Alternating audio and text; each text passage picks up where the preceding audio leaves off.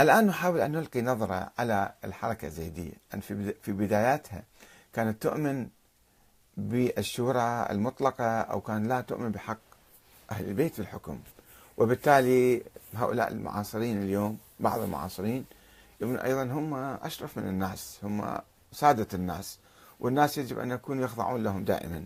هل هذا فكر ممكن يمشي الآن؟ ليس في اليمن فقط وإنما في كل العالم الإسلامي.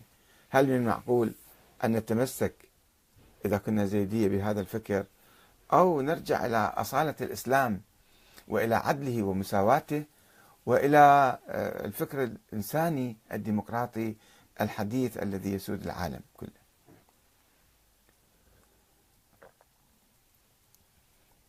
فعنوان حلقتنا اليوم هل هناك ضرورة لاستمرار الفكر الزيدي في ظل الفكر الديمقراطي المعاصر.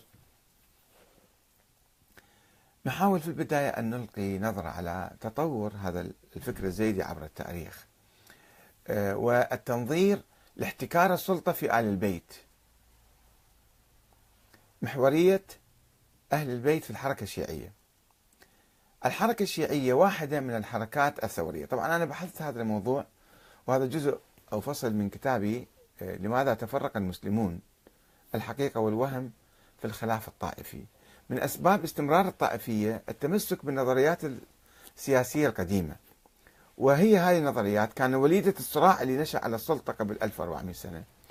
ومن الضروري أن نعيد النظر في كل الفكر السياسي الإسلامي الطائفي السني الشيعي الوهابي الزيدي الإباضي ونختار الفكر الصحيح.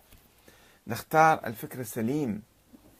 اللي يتماشى مع العصر ومع الإسلام لا نتشبث بما ورثناه من آبائنا وأجدادنا لأنه يوفر لنا يعني سيطرة على بقية الناس.